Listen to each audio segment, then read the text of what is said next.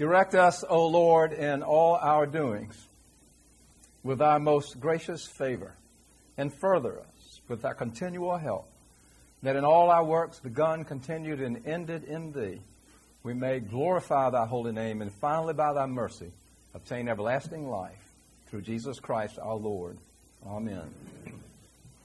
It's okay, I'm going to read over the, the scripture that we read this morning in church. Just one more time, very briefly, from John 20, beginning at the 19th verse.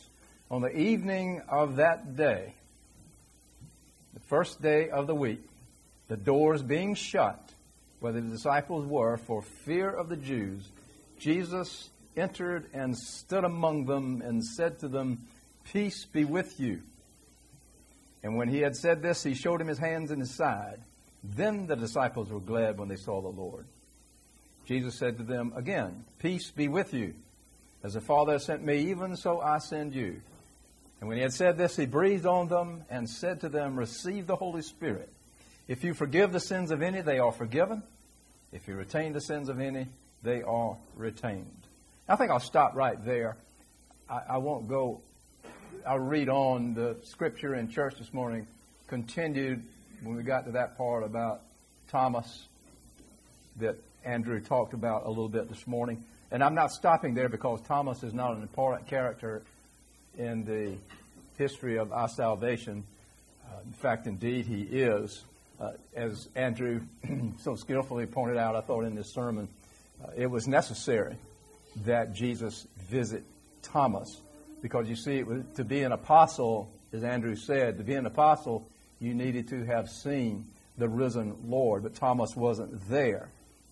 So, yes, blessed are those who, who believe and have not seen. It's like you and me, but Thomas wasn't there. So Jesus paid him a personal visit and said, Reach out and touch me. Thomas gets all the bad press.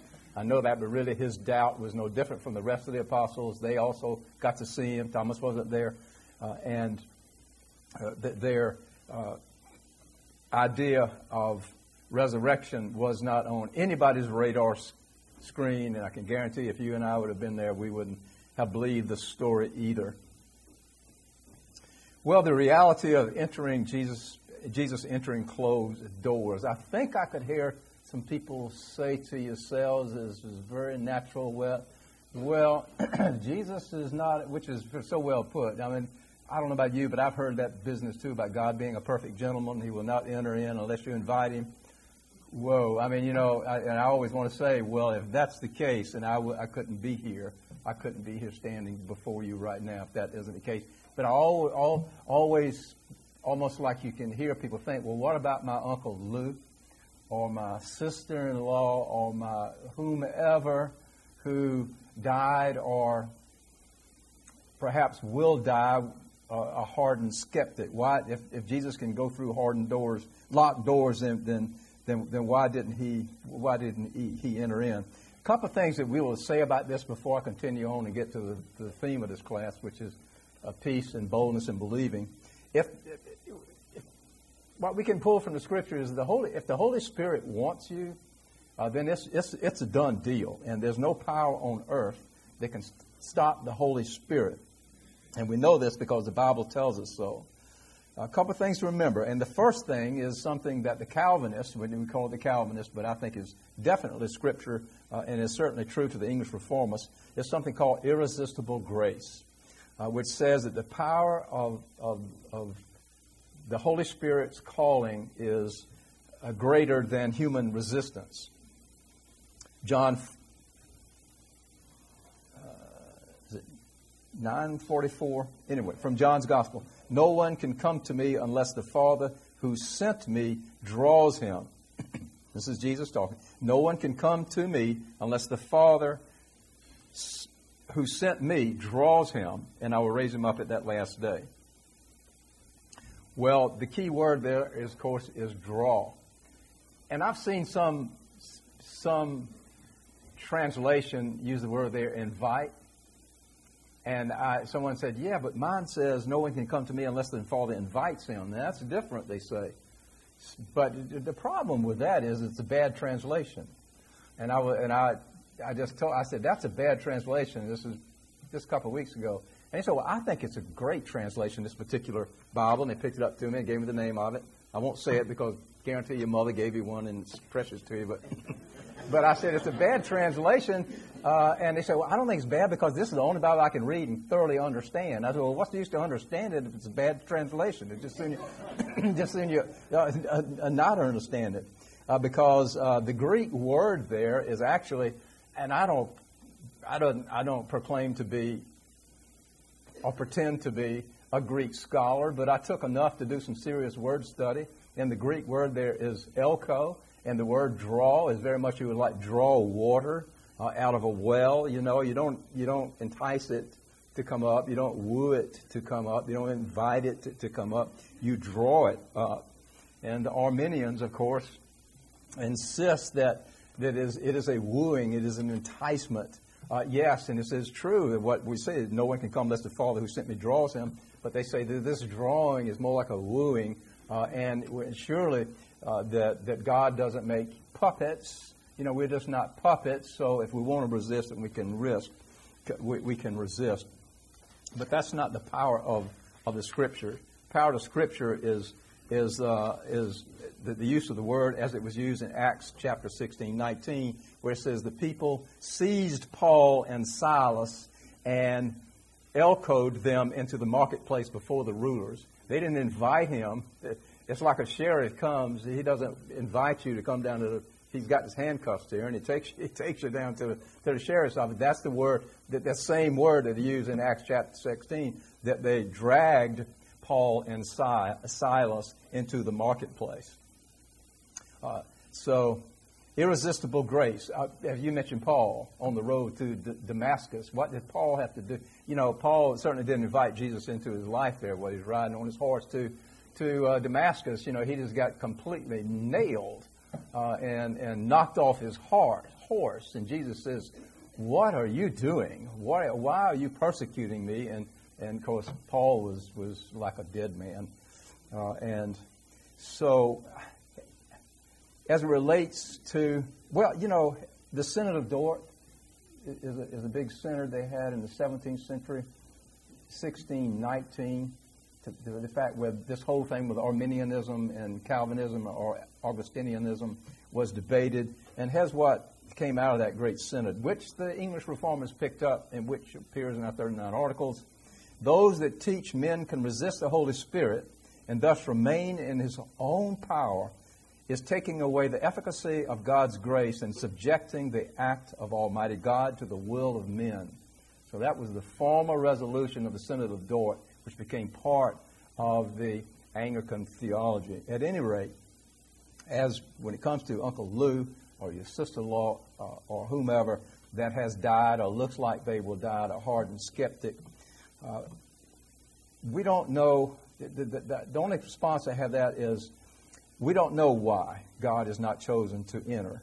But a couple of things we might remember. And the first thing that we might want to remember is that we really don't know what kind of faith, known only to Uncle Lou and only to our sister-in-law or to only to whomever, is in their heart. We might not. It might be more. It, it, faith the size of a mustard seed is what it's going to take. And that faith might be there despite their stubbornness in calling themselves a hardened skeptic. But even if we're right about their skepticism, we can rest assured that God knows exactly what He's doing, and there is a purpose.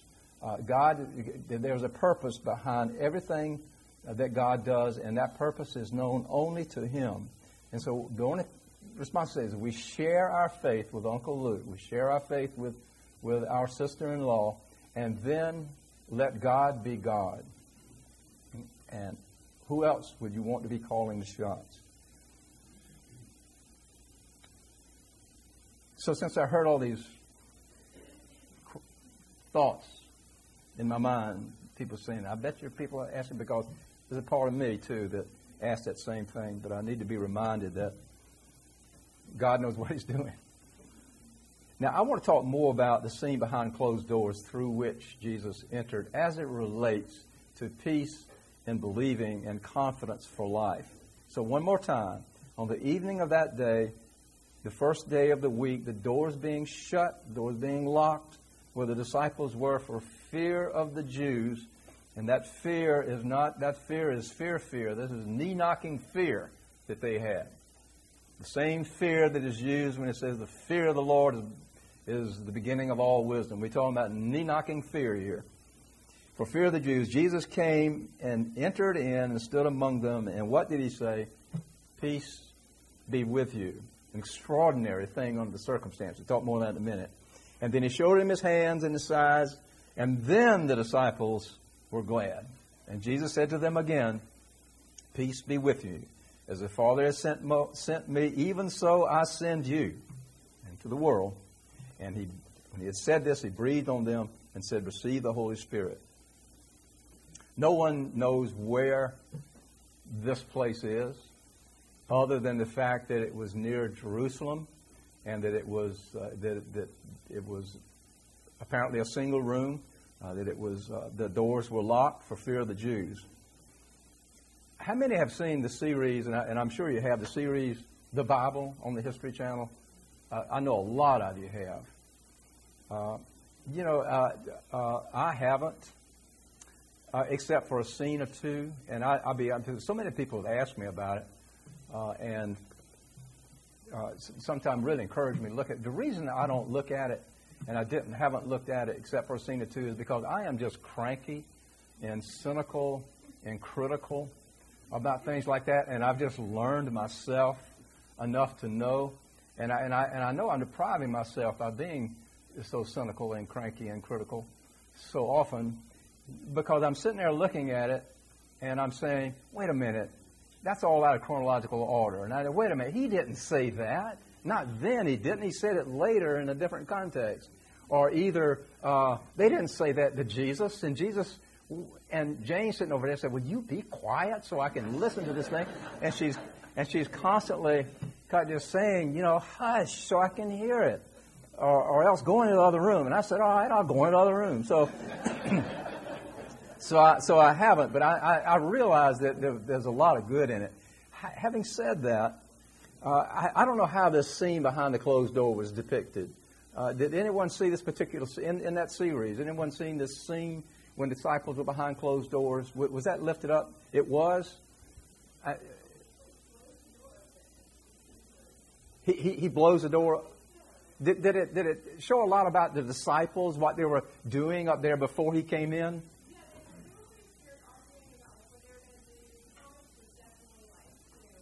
Well, Thomas wasn't there right then. You see, that's nothing that movie did. You know, like they may have had Thomas there, but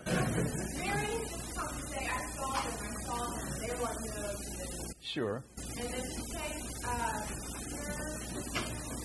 uh-huh. and then he sees, and then he, gone. But I don't believe that. Okay. Well, I, I, did, did, did the interaction between the disciples is that a major part of it? Yeah, there's absolutely like arguing about what's Yeah. Okay. Well, that's good because there was a much older film. There was a much older film uh, and this goes back to 1978. I checked it. James Farentino. James Farentino was nominated for one of the Emmy Awards for his portrayal of Peter in this little mini series, which was uniquely and creatively entitled Jesus of Nazareth. but uh, maybe you have seen a rerun of that. If you can get it, uh, it's really good. What particularly was well done was about this particular film, Jesus of Nazareth, with, with uh, Farentino, uh, was depicting the state of mind of these men after, this, after the shocking ex- execution of Jesus, after his uh, preposterous claim to be the Messiah, the preposterous claim to be the Son of God, and after, by the way, winning the hearts of these people completely, uh, Jesus was executed. He was unanimously condemned in the highest Jewish courts and then uh, executed uh, by the occupation powers representative Pontius Pilate. But there's been a lot of talk about the emotional and spiritual condition of these men who were hiding. And the first thing, of course, to mention is what is what is openly stated in the text is fear. It was FDR who said, uh, There's nothing to fear but fear itself. Well, you know, I don't think that would have had these guys heard that. I don't think that would have helped much. Uh, and I, I, I, think exhortation is, is uh, you know, if you're afraid, you're afraid. But they were afraid of the Jews. Why were they afraid of the Jews? They were afraid of the Jews because of their lives. There's a little that verse in, in uh, Ecclesiastes uh, 9, verse 4. A living dog is better than a dead lion. And so perhaps that was on the back of their minds uh, their faces would have been all over the area on, in the post office. They're wanted. I mean, people were out to get them, so there was fear. And James Farentino, uh, job did a magnificent job of, de- uh, of depicting this, but also dissension, and that's uh, th- that's another thing that that that was uh, pressure, almost all a lot of pressure most always brings in irritability. If you ever kept some people under pressure, you know, say, I'm sorry I did it, I was under a lot of pressure. I'm sorry I said that, I was under a lot of pressure and so forth. But, you know, it's, uh, that's, it, it's, uh, and also dissension, it brings about uh, irritability and edginess after a shock of something like this because anger and frustration and fear, it always needs a target and the target can be a spouse, it can be someone you love, but it, these guys definitely take it out on each other. And that's one thing that this film really does a good job of it. These guys are really, really going after it. And then on top of the fear and the dissension, there was the guilt. Uh, the guilt for wimping out. if only we had stuck by him. If only we had done this. If only we had done that. If only we. And under just ordinary circumstances, guilt in the, in the aftermath of unexpected death is so very, very common. And I see it over and over again. And that guilt, when you lose someone unexpectedly, is always in proportion to how much you love someone. Uh, you know, if you don't love them, you don't have guilt. But if you love someone a lot and they've died unexpectedly, uh, I've, I've, just seen in my pastoral ministry, I've seen over and over again how common guilt is. If only, if only I had been more insistent about this or that in his or her life. If only I would have reached out when I should have. If only I would have said, I love, I love you one more time. If only I had looked for reconciliation. If only I'd said, I'm sorry. Uh, if only I would have done this. If only I would have done that. But the if only syndrome was so palpable in this upper room, uh, it, it, it's hard for us to imagine. And again, that film did an excellent a job of this. And then it was that one point where one of the disciples said, You know, we can play this if only game if you want to, but I'll be honest with you. If we had to do it again, we'd cower it out again. You'd, we'd do it again. We'd cower it out. That's because it's in our hearts. We're wimping our hearts. And someone else said, "You speak for yourself." You, you and then they would go after it, and it was just. But so you had fear, you had dissension, you had the guilt, which is so common. And I guarantee you, I'll be honest with you, I guarantee there's some if onlys in a lot of hearts here right now, today. And I can tell you that because there's a lot of if onlys in my own heart. And I can only say is we got to remember, because I've had to remind myself, it doesn't make it go away, but that is always in proportion to love. You don't love anybody, you don't feel that way. So in proportion to love, it's there. And I don't know what else to do with the if onlys but give them to Jesus. And Jesus doesn't try to untangle the past. You know, there's no reprimand. He just he just says, the brother will rise again. Lord, if only you had been here, Lazarus would not have died. He doesn't say now, now don't do that. He said, your brother will rise again. he goes, he takes it. He doesn't play the, he doesn't play that if only game. It's not a defense. He just goes straight to the jugular. But above all, so there's this guilt syndrome, there's this dissension, there's this, this guilt. And the more we understand this, the more we're going to, the more we'll be overwhelmed and encouraged by the total transformation that these guys receive after they see the risen Lord. This is part of the me that makes me realize that the, the resurrection, it, it has to be. The history of the early church, the way these the way these people were totally transformed uh, in the teeth of persecution and martyrdom was absolutely amazing. There's only one thing that could have done that to transform these people, and that is the apostolic witness. These guys who saw the risen Lord said, Trust me, we have seen him. I have touched his side. He's there. And, and ghosts don't eat fish. We had a meal with him. He was raised. But the greatest of these was hopelessness that was in that upper room. St. Paul said, We do not grieve as those who have no hope. These people were grieving and they didn't have a shred of hope.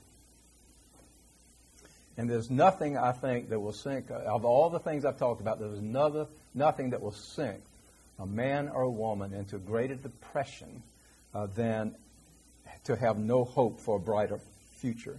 I think that the human spirit uh, can survive a lot of things if there's hope, but it can't survive a thing if there is no hope. Where there is no hope, there is no life. Viktor Frankl. Viktor Frankl. This is a heavy quote. Now I'm going to a little warning here. If you have children, heavy. But he was one of Europe's leading psychiatrists. He served in uh, German prison camp, uh, Auschwitz, 42 to 45. But he saw that the difference between the survivors and the people who, who, who died uh, in, uh, in, in, the, in the prison camp, German prison camp, was not a matter of physical health. It was not a matter of strength. What made the difference between the living and the dead was something to live for beyond the barbed wire. It something to, to have hope in something beyond the barbed wire, to have hope for for to have hope to go home, to have hope for a brighter future. Listen to what he said. This thing just hit me between the eyes. The prisoner who had lost faith in the future, his future was doomed. With his loss of belief in the future, he also lost his spiritual hold. He let himself decline and became subject to mental and physical decay.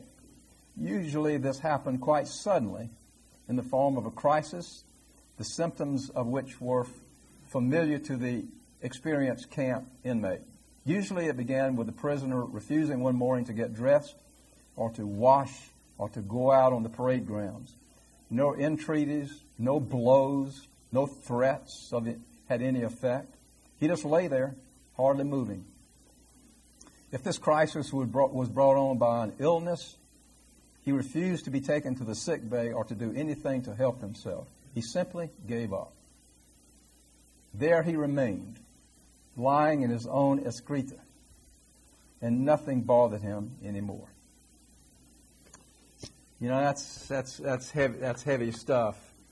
Uh, and if it's, if it's too heavy, I, apologize. But again, the more we can realize how these guys felt in the aftermath of this execution. I think the more, if that's, too, I'll tell you what, if that's too heavy, let me read something else to you. W.H. Auden, famous poem, Funeral Blues. Anybody familiar with that? Stop all the clocks, cut off the telephone, prevent the dog from barking with a juicy bone, silence the pianos and muffle with muffled drum, bring out the coffin, let the mourners come. Let the aeroplanes circle moaning overhead, scribing in the sky the message, He is dead. Put crape bows around the white necks of the public doves. Let the traffic policemen wear black cotton gloves. He was my north, my south, my east, my west, my working week and Sunday rest, my noon, my midnight, my talk, my song. I thought that love would last forever. I was wrong. The stars are not wanted now. Put out every one. Pack up the moon and dismantle the sun. Pour away the ocean and sweep up the wood, for nothing now can come to any good. Then Jesus entered the locked doors and said, Peace be with you. Isn't that amazing? Now, you talk about grace in unexpected places. I, the first place I say grace in unexpected places, the first one I would say, the most blatant would be uh, on the cross when uh, the one of the thieves says, you know, Jesus, will you remember me when you come into your kingdom? And Jesus said basically, I can do better than that. Today, you will be with me in paradise. Now that that's grace in unexpected places. Uh, this guy didn't know anything about anything except he saw in Jesus as Savior. And I would say the next gr- greatest uh, unexpected grace, uh, grace in unexpected places would be right here when he entered that, that upper room. After what happened, considering the grievance of these guys, uh, he didn't say, you know, come through there and say, all right, you sleazeballs. I tell you what, we got a bone here to pick. I got a serious bone to pick. No, he didn't do that. He just said, Peace be with you, and they received the Holy Spirit. Now, let's be sure to see, however, Jesus didn't condone their behavior. This wasn't kind of a modern day self esteem guy in the scene. He didn't say, Look, Peter, I know you denied me three times. You, you lied and denied me and turned your back on me when I needed you most. But you know what? Dead man is better than, I mean, a dead lion is better than a living dog. You did what you had to do. And uh, I, I can understand you had to save your life. And remember, Peter, you're the one that cut the soldier's ear off. And so you stood up when a lot of people didn't. So now you go look in the mirror and just say, you know, I'm good enough and doggone it, people like me. Go ahead, do that, Peter. You know, none of that. but you know, had had that been had that been the story, you think Peter could become a rock of the church? He could not have become the rock of the church.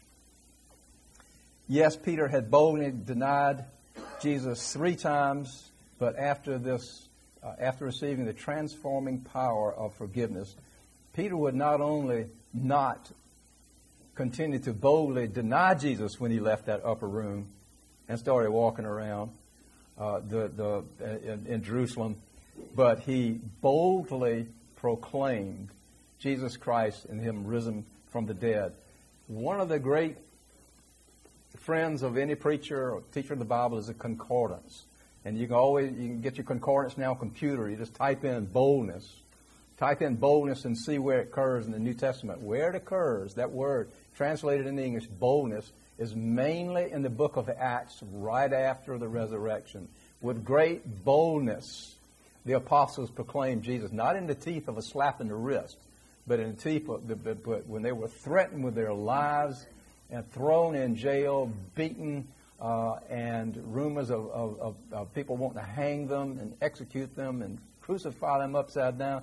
With great boldness did they go out after, after a- after this scene. Uh, and this is not peace and boldness of the human spirit. This is not, this is not self confidence, but this is confidence uh, in the power of God that is made perfect in weakness and being absolutely confident that nothing could separate them from the love of God in the risen Jesus Christ. And so, what the disciples received in that room that night they were commissioned to go out into the world and give to the world. Verse 22 And when they had said this, he breathed on them and said, Receive the Holy Spirit. If you receive the sins of any, they are forgiven. If you retain the sins of any, they are retained. And so when Jesus breathed on these guys, these the frozen chosen, as we're called in this upper room, when the frozen when he breathes on the frozen chosen, the apostolic church was born. This is John's Pentecost, right? This is John's Pentecost experience. and from that evening forward, they will go out in peace and boldness uh, and in hope and in confidence. And they are commissioned with a, ministry, with, with a message, as Andrew said. And if you believe that message, you receive forgiveness of sins. And if you don't receive that message, then whatever is unforgiven stays unforgiven.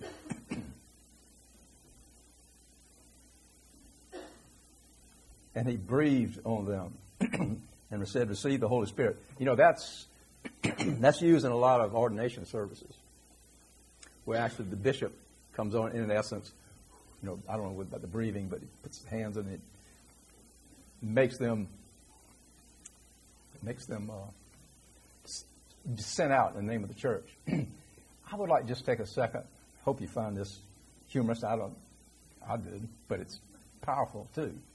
This is John Calvin's com- commentary on John 20, 22. John 20, 22 says, And when he said this, he breathed on them and said to them, Receive the Holy Spirit. Here's John Calvin on that, which, which would be one of Mark Genellette's. He's doing, he's doing Luther this Thursday. Following Thursday, we're doing, he's doing Calvin. And then the third Thursday, we're doing Karl Barth. On Calvin. Here we go. Although Jesus remains the only shepherd of his church, he must need put forth the power of his Spirit in the ministers whose work he uses. And this also he testified by an outward symbol when he breathed on the apostles. For it would be meaningless if the Spirit did not proceed from him. So much the more hateful is the sacrilege of the papists who seize to themselves the honor which belongs to the Son of God. For their mitred bishops boast that in making sacrificing priests, they breathe out the Spirit when they belch over them. But the fact plainly shows how different their stinking breath is from Christ's divine breathing. For all they do is to change horses into asses. Boom. John Calvin. But there's a lot of power behind what he's got to say there. No, he didn't mince words. All right, we have a few minutes. I'll be glad to talk about something.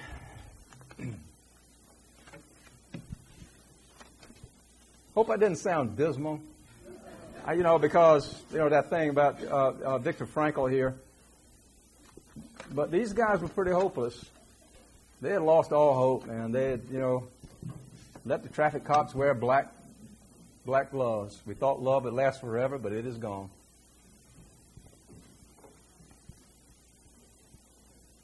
It's an amazing, amazing. I, I just I loved Andrew's sermon today. You know, gosh, the resurrected Lord is everything changes. Everything changes with Jesus' resurrection. There's not a thing going on in your life right now that cannot find hope because of Easter.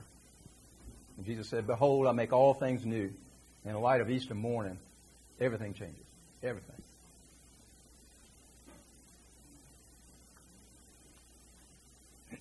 I did uh, clinical pastoral education in Washington D.C. Children's Hospital, and, and I worked, and I, you know, I, I did that because I, I had a kind of heart for kids. I had no idea what I was getting into.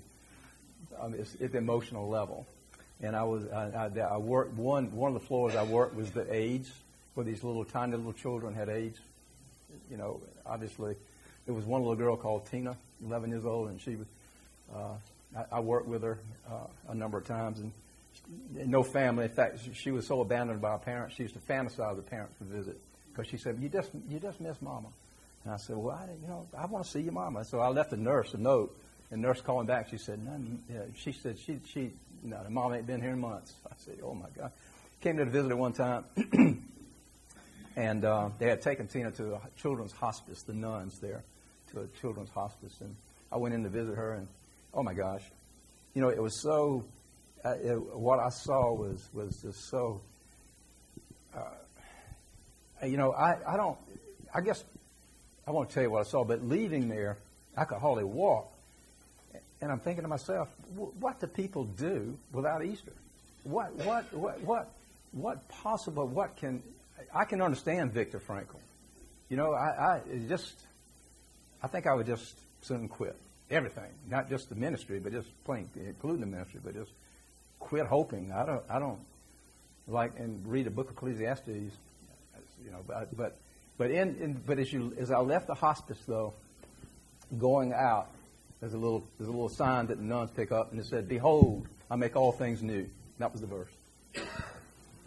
Frank, um, th- I don't mean this as a political question, uh, but in Andrew's sermon, he talked about the bishop who said it wouldn't matter if Jesus' bones were found. What what kind of Easter Sunday did she have at her church? What did what did they talk about? Nothing. I mean, it's just I unbelievable. saw. I, Easter- let me. yeah. It's, it's happening all over. I saw a, a memo from some Episcopal church in Chicago. My son sent me. Had stations of the cross on Friday. You know what the stations were? it was rec- various kinds of recycling. I listen. I am all for. I am all for that. I mean, uh, I, I am a big recycler, and uh, I'm becoming uh, more and more involved in, uh, in in what little bit of role I can do into making this earth a, a, a cleaner, better place. But on station on Good Friday, when they have the different stations, and this is for recycling this, and this is something else, and this is. Uh, I, I, I wish I had it so I could read it to you because I can't tell you how. I, just can't tell you that. I mean, I, how how sad it is. So uh, it, it was right here. Well, I won't beat that to death. If Jesus had lived, and been 85 years old, and died a natural death, nothing would have changed. That's right here. I don't want to sound pessimist because, listen, I have a high doctrine of God's providence, and I know you share that too, and we all share a high doctrine of God's providence. He can walk through closed doors. He can call Lazarus out of the grave. He knows what's going on. And we're just called to be faithful and keep preaching and let God decide how He's going to use us. And God is in control, uh, and nothing can change that. And He proved He's in control by, by what happened on Easter morning and, and other places. So uh, we just uh, trust God. And I, I don't know what the future holds, but that uh, you would think it would be in a Unitarian church. But no, man, these guys have collars on, purple shirts, and turning horses into asses doing ordinations. That's all they're doing. They're stinking breath. They belch on these guys. and nothing has changed. Nothing has changed. There's nothing new under the sun. As Ecclesiastes said, not a thing. It's no worse than it ever has been. No better either.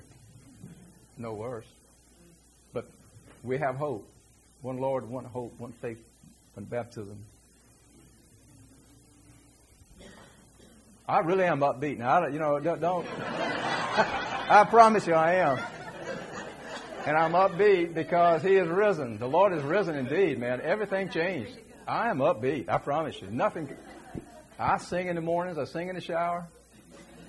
For one reason. Same reason you do. And that's because God's got the last word. He's in charge. Let's go forth into the world rejoicing in the power of the Spirit. Thanks be to God.